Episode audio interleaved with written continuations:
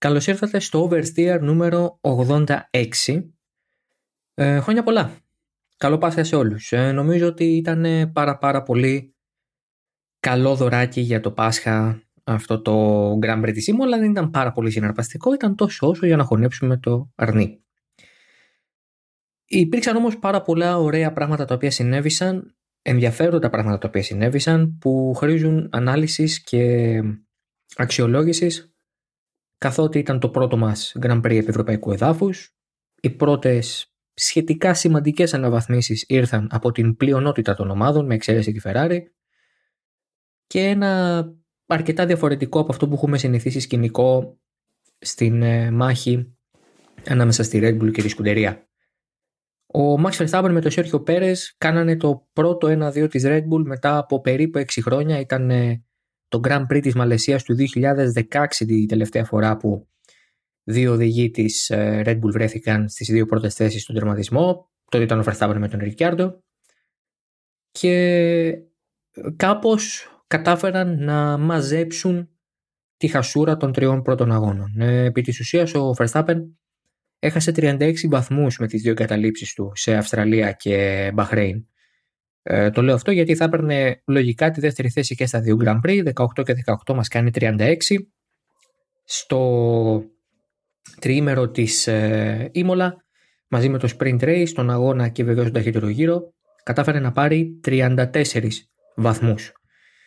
Ε, έκανε το Grand Slam, ήταν ένας κυριαρχικός αγώνας, ένα τριήμερο στο οποίο εγώ θα έλεγα ότι μάλλον δεν αμφισβητήθηκε κιόλας ο Verstappen με εξαίρεση ε, τους ε, λίγους γύρους που βρέθηκε πίσω από το Leclerc στο sprint το Σάββατο που επί της ουσίας όμως και πάλι τον είχε υπό έλεγχο τον αγώνα όπως τελικά φάνηκε και από αυτά που είδαμε την Κυριακή. Ε, το χρειαζόταν αυτό ο Verstappen, το χρειαζόταν αυτό και η Red Bull. Ε, έχουν ένα πολύ καλό μονοθέσιο, νομίζω ότι όποιος πιστεύει το αντίθετο, ε, επειδή υπήρξαν κάποιες εγκαταλείψεις, μάλλον δεν παρακολουθεί το ίδιο σπορ με εμάς. Το μεγάλο κρίμα, όπως είχαμε πει μετά και το Grand Prix της Αυστραλίας, είναι να έχεις ένα πολύ καλό γρήγορο μονοθέσιο το οποίο είναι αναξιόπιστο. Η Red Bull ξεκίνησε τη χρονιά έχοντας μαζί με τη Ferrari το καλύτερο αυτοκίνητο. Το μόνο που τους κράτησε πίσω στα πρώτα τρία Grand Prix, εκ των δύο μάλλον που είδαν και καταλήψει, ήταν η αξιοπιστία. Στο... Στην Ήμολα ε, την Κυριακή αυτό δεν ήταν παράγοντας. Για καλό δικό τους, ούτε το ένα μονοθέσιο ούτε το άλλο εμφάνισαν προβλήματα. Ο Χέλμουντ Μάρκο είχε πει ότι βρήκαμε τι προκάλεσε το, την αστοχία στην ε, αντλία ε, καυσίμου, την, ε, όχι στην αντλία καυσίμου, μάλλον στο σύστημα πίεσης ε, και στα υδραυλικά στην Αυστραλία. Ήταν το porpoising, το έχουμε λύσει, όλα καλά. Και πράγματι κατέβηκαν στην Ιταλία, πρακτικά μέσα στην έδρα της Ferrari, στην πίστα που φέρει το όνομα του ιδρυτή της και του γιού του, Enzo Edino Ferrari. Αυτόδρομο Internazionale Enzo Indino Ferrari είναι το επίσημο όνομα της πίστας. λοιπόν και υπό αυτήν την έννοια ε, κατάφεραν να κάνουν το break. Έτσι να μιλήσω και με μπασκετικούς όρους, μέσα και έχουμε playoffs σε Ευρωλίγα και NBA, να κάνουν το break μέσα στην Ήμολα. Νομίζω πως ε, ε, αυτό το αποτέλεσμα ε, ενδεχομένως να στρεβλώνει λίγο την εικόνα του πρωταθλήματος όπως έκανε και αυτό της Αυστραλίας. Στην ε, Αυστραλία η κατάσταση ήταν ε, διαφορετική, υπέρ της Ferrari δηλαδή αυτή τη φορά. Ήταν ένας εξαιρετικός Leclerc με φοβερό ρυθμό, πρακτικά δεν απειλήθηκε ποτέ και η μικρή διαφορά με την οποία τερμάτισε τελικά τον αγώνα μπροστά από τον Πέρες ήταν λόγω των safety car. Ε, σε έναν πιο καθαρό αγώνα, χωρίς safety car, ο Leclerc δεν θα απειλείται ούτε από τον Verstappen εφόσον έμενε στον αγώνα, ούτε από τον Πέρες στο, στο τέλος. Κάτι αντίστοιχο έκανε σήμερα και ο Verstappen. Ε, ξεκίνησε πρώτος, ε, ο Leclerc έκανε πολύ κακή κίνηση, πράγμα το οποίο του στέρισε αρκετό χρόνο και τον καθυστέρησε και αρκετά μέχρι να περάσει τον Lando Norris, του πήρε περίπου 8-9 γύρους αν δεν κάνω λάθος στην αρχή και μετά δεν ξανακοίταξε ποτέ πίσω ο Λανδός. Έκανε έναν, μόνος του, έναν αγώνα μάλλον μόνος του. Δεν μπόρεσε ποτέ να τον απειλήσει κανείς. Και αυτό πάλι δεν είναι η αλήθεια. Δεν είναι η πραγματικότητα για, για το πρωτάθλημα. Στην Αυστραλία το πρόβλημα για την Red Bull ήταν το γεγονός ότι δεν είχε προβλέψει την πρόοδο, τη βελτίωση της ε, ασφάλτου. Ε, για πρώτη φορά μετά από 25 χρόνια, 26 χρόνια, το Albert Park είχε ασφαλτοστρωθεί με αποτέλεσμα με κάθε πέρασμα, με κάθε session, με κάθε γύρο ακόμα η πίστα να γουμάρει, να βελτιώνεται, να ανεβαίνει το grip.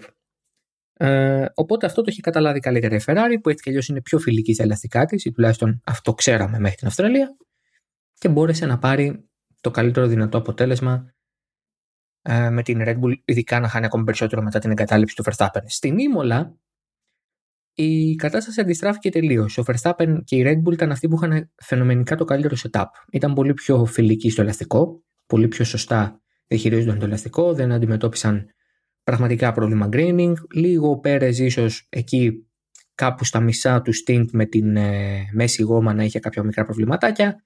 Εκεί κάπου έκανε και το λαθάκι στη Variante Alta, την οποία και έκοψε, αλλά ευτυχώς για τον ίδιο δεν υπήρχε DRS για να τον περάσει ο Leclerc σε εκείνη τη φάση του αγώνα. Αλλά σε γενικές γραμμές η RB18 λειτουργήσε εξαιρετικά στα χέρια και των δύο οδηγών της, καλύτερα βέβαια στα χέρια του Verstappen, ο οποίος είχε με διαφορά τον καλύτερο ρυθμό από όλους στην πίστα και πολύ δίκαια πήρε μια τόσο άνετη όπως τελικά αποδείχθηκε νίκη. Δεν αποδίδω την αδυναμία της Ferrari να τα βάλει με τη Red Bull στην ε, απουσία αναβαθμίσεων. Καμία ομάδα δεν έφερε σημαντικό πακέτο αναβαθμίσεων στην Ήμολα, με εξαίρεση ενδεχομένως την ε, Mercedes, η οποία ε, κατάφερε, σύμφωνα με το ρεπορτάζ, να αφαιρέσει και 5 κιλά από την W13 Όλα τα υπόλοιπα μονοθέσια είχαν κάποιες μικροαλλαγές, αλλά σε καμία περίπτωση μεγάλης έκτασης, δηλαδή δεν ήταν δραστικές αλλαγές, δεν ήταν τόσο μεγάλες οι αναβαθμίσεις. Θα απέδιδα την αδυναμία της Ferrari στην, στο να τα βάλει με τη Red Bull στο τέλος της ημέρας και αν θέλετε να μην μιλάμε για τη Ferrari και να μιλάμε συγκεκριμένα για το Leclerc γιατί ο Sainz δεν κατέληψε από νωρίς στο setup και στην επιλογή που έκαναν με το setup μετά το τέλος του FP1.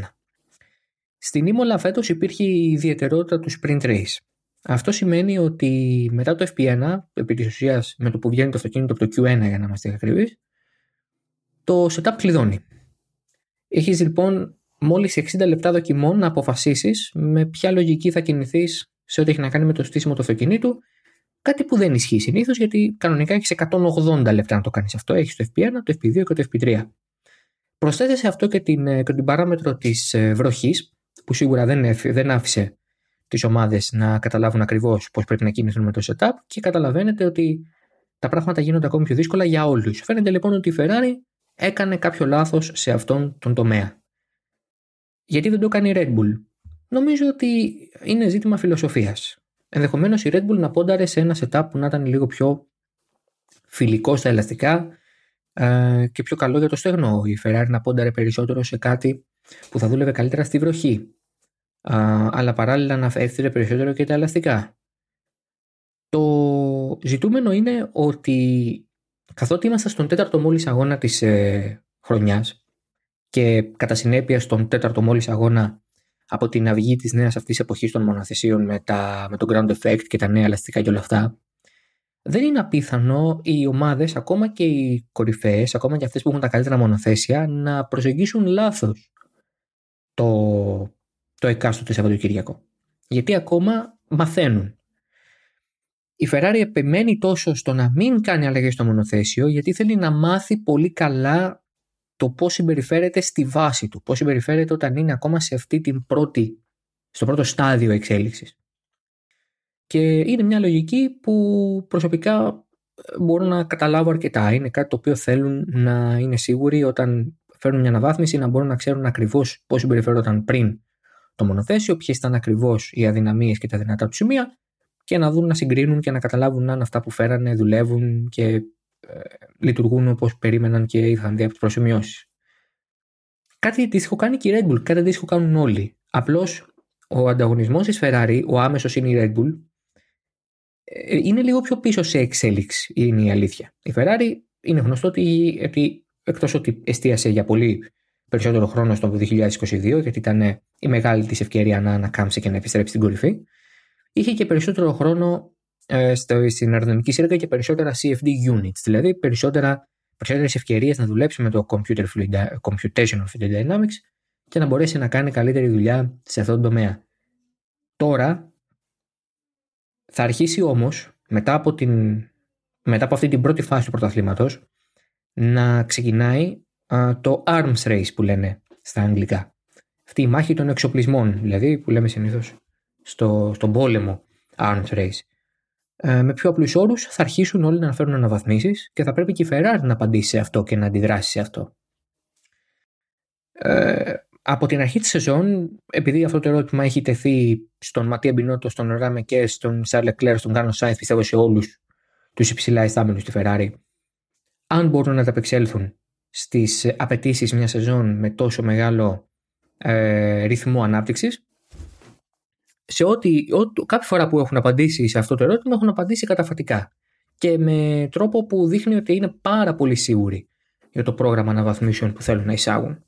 Αυτό είναι καλό γιατί με αυτόν τον τρόπο προβάλλουν την ε, σιγουριά ότι ε, σε κάθε περίπτωση δεν είμαστε εδώ για να κάνουμε μερικές νίκες στην αρχή και μετά να εξαφανιστούμε ή να προκληθούν προβλήματα στο ρυθμό μας ή οτιδήποτε τέτοιο. Πράγμα το οποίο εμένα μου δείχνει ότι η Ferrari όντως έχει πάρει σοβαρά την μεγάλη αυτή ευκαιρία που έχει φέτος, επειδή κατασκευάσε σχεδίασε αυτό το μονοθέσιο, να πάρει, μια, ε, ε να πάρει ε, το πρωτάθλημα ακόμη, να διεκδικήσει τον τίτλο με αξιώσεις και να μπορέσει να το πάει μέχρι τέλους χάσει κερδίσει. Ε, αλλά όλα αυτά πρέπει να αποδειχθούν στην πράξη. Κατά την άποψή μου, η Ήμολα ήταν ο πρώτος πραγματικά κακός αγώνας για τη Ferrari. Ακόμα και τρίτος να ερχόταν ο Λεκλέρ.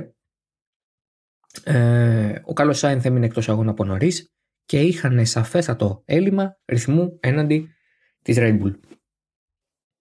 Το χαρακτηριστικό παράδειγμα είναι και στην αρχή. Ο Λεκλέρ στην αρχή ε, έχει σταθερά ένα με δευτερόλεπτο με 8 δέκατα πιο αργό ρυθμό από τον Verstappen. Και όταν περνάει τον Norris, αυτή η διαφορά μαζεύεται, δεν είναι πια 8 δέκατα, είναι 3 ή 4 ή 5 δέκατα εκεί κειμενόταν, γιατί είχε καθαρό αέρα και δεν τον καθυστερούσε νωρί.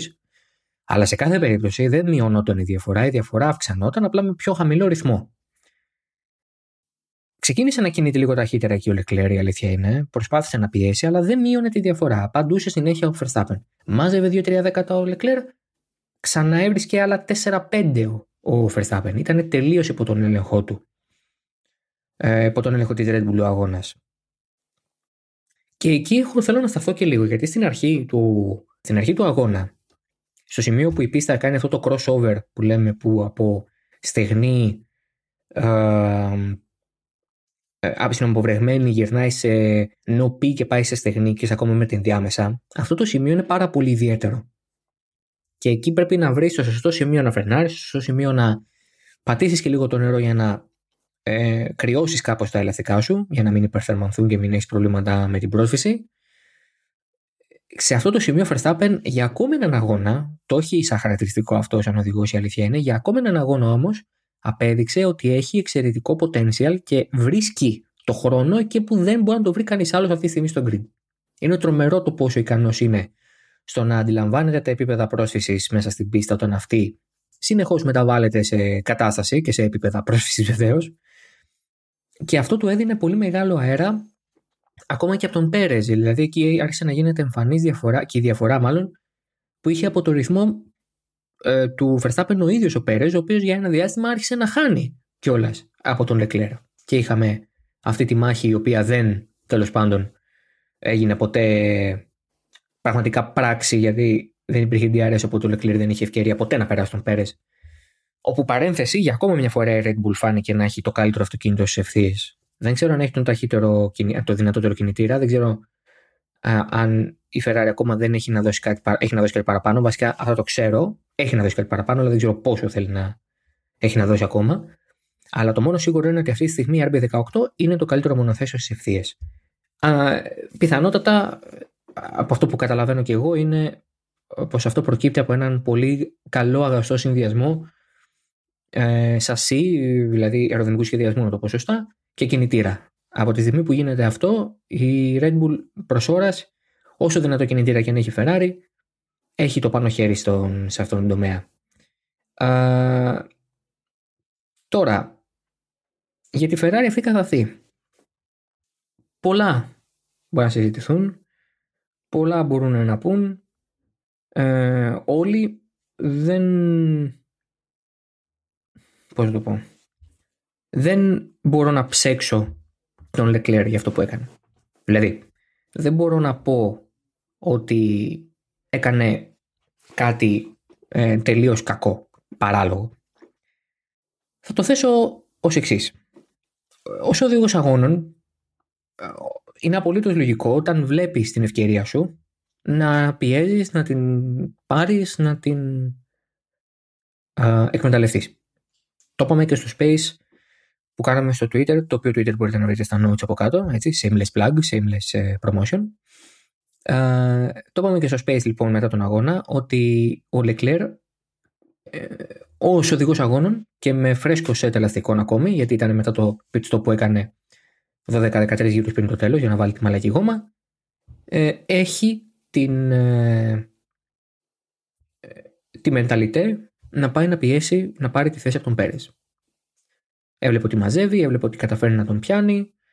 Μπήκανε στα πίτια και είχαν διαφορά 2,2 δευτερόλεπτα, βγήκαν και είχαν 0,8. Άρα λοιπόν είναι λογικό να θες να το κάνεις αυτό. Αλλά από την άλλη, τη στιγμή που ο Λεκλέρ αρχίζει και επιτίθεται και πιέζει περισσότερο, είναι η στιγμή που έχει αρχίσει να έχει το πλεονέκτημα του ελαστικού, δηλαδή έχει σταματήσει να έχει καλύτερη ζωή το δικό του ελαστικό και έχει έρθει σε σωστή, σε σωστή θερμοκρασία αυτό του Πέρες. Ω εκ τούτου, από εκεί που ο Πέρες άρχισε να χάνει χρόνο, ε, μάλλον έχανε χρόνο, άρχισε να κερδίζει χρόνο. Ανέβασε τη διαφορά πάνω από το 1 δευτερόλεπτο, την πήγε στο 1,2, στο 1,3 σε εκείνη τη φάση λοιπόν πια ο Λεκλέρ το είχε χάσει το παιχνίδι. Αλλά συνέχισε να πιέζει. Έρχεται με πολλά χιλιόμετρα στη βαριάντε Άλτα, τσιμπάει το κέρμπ πολύ περισσότερο από ό,τι θα έπρεπε, αποσταθεροποιείται το μονοθέσιο και στον γκάζι κάνει τετακέ. Αποτέλεσμα η ζημιά στο end plate, αναγκαστικά στα pits για επιδιορθώσεις, πέφτει ένατος, προσπερνάει τρεις, Μάγνουσεν Τσουνόντα Φέντελ και ανεβαίνει έκτος. Αυτό το λάθος του Λεκλέρ αν γινόταν 5 ή 6 αγώνες πριν το τέλος, θα ήταν μοιραίο για το πρωτάθλημα.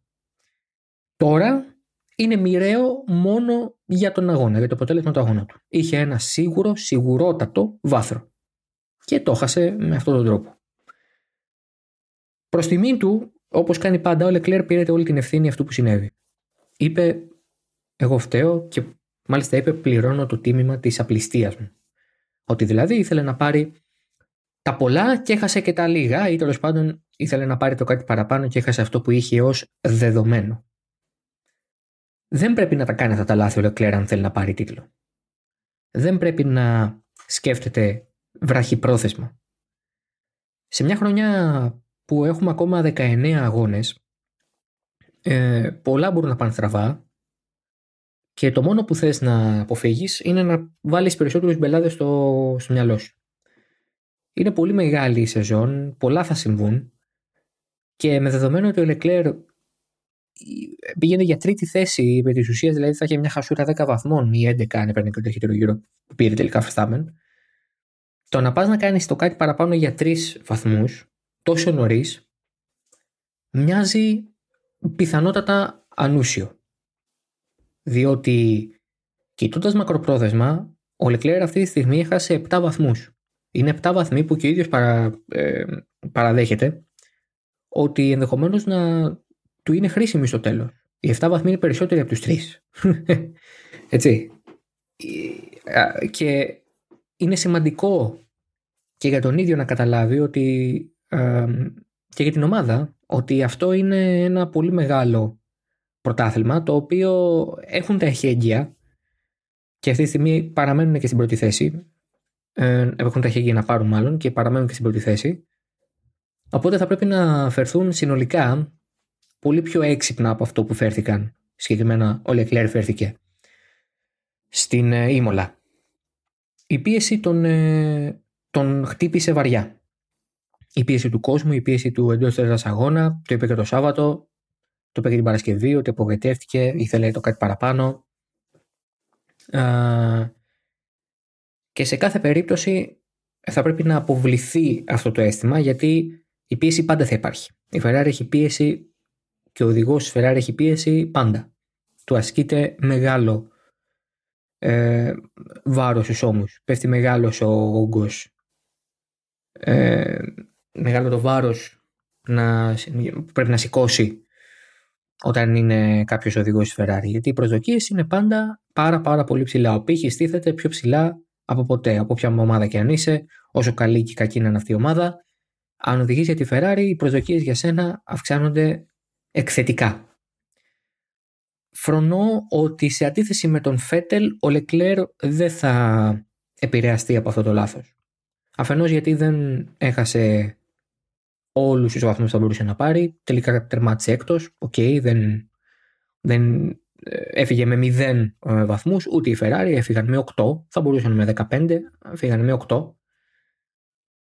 Και στο τέλος της ημέρας είναι πάρα πάρα πολύ νωρίς ακόμα. Και ο ίδιο ο Verstappen παραδέχθηκε ότι είναι πολύ νωρίς ακόμα και όταν του ζητήθηκε να σχολιάσει αυτό που έκανε ο Λεκλέρ, είπε ότι είναι πάρα πολύ εύκολο να συμβεί εκεί και δεν χρειάζεται να του το πούμε εμείς. Ο ίδιος ξέρει τι έκανε και δεν πρέπει να το θυμίζουμε.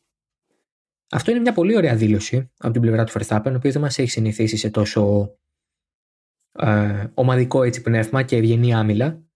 Αλλά φαίνεται ότι υπάρχει ένας βαθύς σεβασμός ανάμεσά τους, ο οποίος έγινε νομίζω σαφής και στο sprint όταν οι δυο τους χαιρετήθηκαν με πολύ ωραίο έτσι, και ευγενικό τρόπο ε, και νομίζω ότι στο τέλος της ημέρας το τι έγινε στην Ήμολα μπορεί να λειτουργήσει σαν μάθημα για τη Ferrari και αγωνιστικά, δηλαδή σε επίπεδο απόδοσης αλλά και για το Leclerc προσωπικά σε επίπεδο διαχείρισης πίεσης, διαχείρισης καταστάσεων. Σίγουρα για τη Ferrari τα πράγματα γίνανε πολύ, πολύ δύσκολα και με την απώλεια του Σάινθ από τον αγώνα. Την απουσία του Σάινθ από τον αγώνα, μάλλον να το πω σωστά. Ε, σε αντίθεση με την Αυστραλία, στην οποία ο Ισπανός έφερε 100% ευθύνη για αυτό που έκανε, στην Ήμολα απλά ήταν πάρα πάρα πολύ άτυχος. Δυστυχώς για τον ίδιο, ε, ο Ρικάρντο βρέθηκε στο λάθος σημείο στη λάθος στιγμή και σε ένα κάτι την άποψή μου αγωνιστικό συμβάν έχουν την επαφή. Ο Ρικιάρντο τυχερός καταφέρει να κρατήσει το μονοθέσιο σε κίνηση και να μην κολλήσει την παγίδα. Ο Σάινθ απ' την άλλη δεν μπόρεσε να το κάνει αυτό. Οι πίσω τροχοί κολλούν στην αμπαγίδα και πολύ απλά δεν μπορεί να φύγει, χάνοντας την ευκαιρία να παλέψει για κάτι καλύτερο μόλις από τον πρώτο γύρο από τι πρώτες τρεις στροφές. Η απουσία του Σάινθ από τον αγώνα λοιπόν αφήνει έκθετη τη Ferrari στρατηγικά και στο crossover από την ενδιάμεση στην, μαλακή, στην ε, slick μάλλον γόμα, που ήταν η μέση γόμα τελικά, αλλά και συνολικά δεν υπήρχε κάποιος να πιέσει ως ένα βαθμό και τον Πέρες. Θαρώ ότι αυτό που συνέβη στην Ήμολα δύσκολα θα επαναληφθεί για τη Ferrari. Τουλάχιστον για τη Ferrari που μας έχει συνηθίσει φέτος, με στους πρώτους τρεις αγώνες τουλάχιστον, να είναι σε πολύ καλή κατάσταση. Πραγματικά βλέπω την Αυστραλία σαν μια αντίστροφη Ήμολα και την Ήμολα σαν μια αντίστροφη Αυστραλία. Ένας κάκιστος αγώνας για την Red Bull τότε, μια πολύ άνετη νίκη για τη Ferrari, μια άνετη νίκη για τη Red Bull και ένας πολύ δύσκολος αγώνας για τη Ferrari. Έχουμε πολύ, πολύ, πολύ δρόμο ακόμα. Δεν ξέρω αν μπορώ να γίνω άλλο κατανοητός. Και από τη στιγμή που έχουμε τόσο δρόμο ακόμα, νομίζω ότι είναι ανούσιο να μπούμε στη διαδικασία να σκεφτούμε αν το χθεσινό για εσάς, σημερινό για μένα που ηχογράφω, ε, ήταν κάτι το οποίο μπορεί να αλλάξει το πρωτάθλημα. Όχι. Είναι η δική μου απάντηση. Δεν είναι. Υπάρχει πολλή δρόμος ακόμη. Σχετικά με τη Ferrari και την Red Bull έχουμε και κάποιες ερωτήσεις. Ε, σας ζήτησα από το Twitter να τις αφήσετε σε ένα σχόλιο. Δεν θα αναφέρω τα ονόματα αυτών που ρώτησαν γιατί δεν τους έχω ρωτήσει αν μπορώ να το κάνω αυτό. Μπορεί κάποιος να πάει στο προφίλ μου και να τα βρει. Έχουμε μια ερώτηση σχετικά με την ε, Ferrari. Αν σπάει υπό τη μεγάλη πίεση, αυτή που άσκησε σήμερα η Red Bull, ε, νομίζω πως ε, η Ferrari δεν έσπασε από την πίεση, έκανε ένα πιθανότατα μεγάλο λάθος την Παρασκευή. Ε, και σε σχέση με αυτό, άλλη ερώτηση είναι μήπως η Ferrari υπερτίμησε το μονοθέσιό της χωρίς αναβαθμίσεις ε, και υποτίμησε και τη Red Bull από τις εγκαταλείψεις που είχε. Μήπως το να αφήνουμε το μονοθέσιο ως έχει ήταν τελικά λάθος. Ε, το περίπου το απάντησα πριν αυτό, πιστεύω ότι δεν είναι λάθος σαν προσέγγιση. Αν και προφανώς αυτό θα το κρίνει η πορεία του πρωταθλήματος. Ε, το λέω γιατί η Ferrari έχει ένα πλεονέκτημα σε επίπεδο ετοιμότητας μονοθέσιου, ε, αλλά ξαναλέω ότι θα πρέπει σύντομα με, τη, με το Μαϊάμι και την Ισπανία να κάνει τις απαιτούμενες αλλαγές γιατί το μονοθέσιο σίγουρα δέχεται βελτίωσης. Όλα τα μονοθέσια δέχονται βελτίωσης. Είναι μόλις στον τέταρτο αγώνα τους από την αρχή της νέας γενιάς. Υπάρχει πολύ μεγάλο περιθώριο ακόμα για να ε, βρουν απόδοση οι ομάδες και να ξεκλειδώσουν το potential με συγχωρείτε των μονοθεσίων τους. Οπότε σίγουρα ακόμη η Ferrari για μένα δεν έχει κάνει κάποιο λάθος. Πρέπει τώρα όμως να αρχίσει να κάνει αλλαγές. Λοιπόν, μια άλλη ερώτηση που έχει να κάνει με το κομμάτι της ε, Mercedes ε, αν θα βελτιωθεί φέτος ή αν τα σημαίνια βέλια, βέλη, με συγχωρείτε, θα πετάξουν λευκή πετσέτα για το φετινό πρωτάθλημα. Ο Τότο Βόλφ λέει δεν πετάμε πετσέτα. Ο Χάμιλτον από την άλλη είπε ότι εγώ είμαι εκτός πρωταθλήματος φέτος. Ε, διφορούμενα τα μηνύματα, αμφίσιμα. Νομίζω ότι ε, ακόμα η Mercedes ψάχνεται και το κακό για τη Mercedes. Κακό. Τέλος πάντων, το δύσκολο τώρα για τη Mercedes είναι ότι με το budget cap δεν μπορεί να κάνει τις μεγάλες αλλαγές που θα μπορούσε να κάνει με, το, με τον προπολογισμό που θα είχε και με το κόσμο που θα είχε να, για να μπορέσει να βρει χρόνο και να μπορέσει να βελτιώσει σημαντικά το μονοθέσιό της, ελπίζοντας να μπει στη διεκδίκηση τουλάχιστον για τα βάθρα και τις νίκες πριν μπει για τη διεκδίκηση του πρωταθλήματος ξεκάθαρα. Α, ήταν η πρώτη φορά την Παρασκευή που διάβασα δηλώσεις του Χάμιλτον οι οποίες ήταν γεμάτες απογοήτευση για την εικόνα της ομάδας. Και είναι απολύτως κατανοητό. Ε, είναι πάρα πολλά τα χρόνια που έχουν περάσει που η Mercedes δεν βρίσκεται σε αυτή την πολύ πολύ δύσκολη θέση. Έχει υπάρξει πρώτη ομάδα για πάρα πολλά χρόνια, έχει υπάρξει αντίπαλη με μια άλλη ομάδα για κάποια ακόμη, το 17, το 18 και το 21, αλλά ποτέ τρίτη ομάδα πολύ μακριά από τις πρώτες δύο, κοντά στο midfield σχεδόν.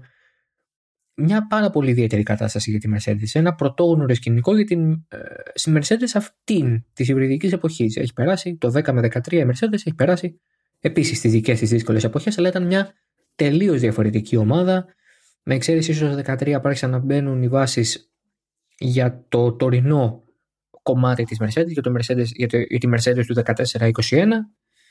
Το 10-12 ήταν επίση μια πάρα πολύ μεγάλη δυσκολία για την ομάδα όσο προσπαθούσε να βρει τα πατήματά της.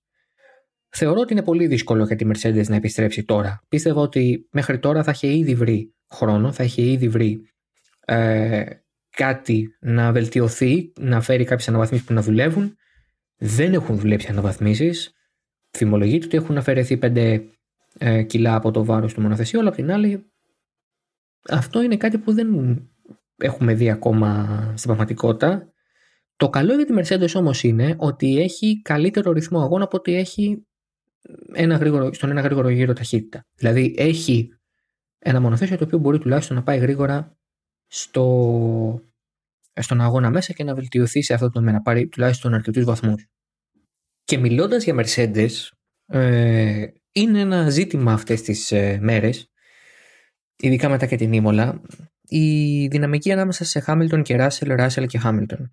Αυτή τη στιγμή ο Ράσελ έχει περάσει τον Χάμιλτον σε δύο αγώνες από τους τέσσερις. Προηγείται έναντι του Βρετανού στη βαθμολογία και νομίζω ότι αυτό έχει εκπλήξει αρκετό κόσμο. Έχει εκπλήξει σημαντικά και εμένα, θα πω σε αυτό το σημείο. Η Mercedes αυτή τη στιγμή δεν έχει την πολυτέλεια να κάνει team orders, δεν έχει την πολυτέλεια να ζητήσει από τον Ράσελ να κάνει πίσω ή οτιδήποτε τέτοιο. Δεν την ευνοεί πουθενά, αφού αυτή τη στιγμή, σε αυτή την πολύ δύσκολη στιγμή για την ομάδα, ο στόχος είναι από κοινού να δουλέψουν οι οδηγοί, να φέρουν το σωστό feedback, να δουλέψουν συνεργατικά και να βγάλουν την ομάδα από το τέλμα. Αλλά είναι εντυπωσιακό το γεγονός ότι ο Ράσελ στον...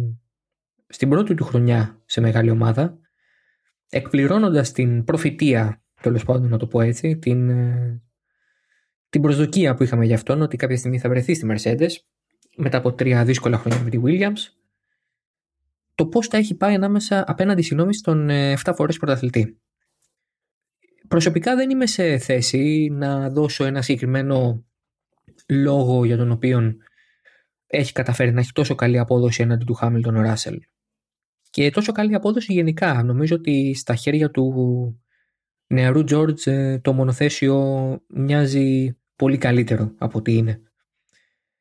Θα το απέδιδα ενδεχομένως στο κίνητρο που έχει να τα πάει καλά.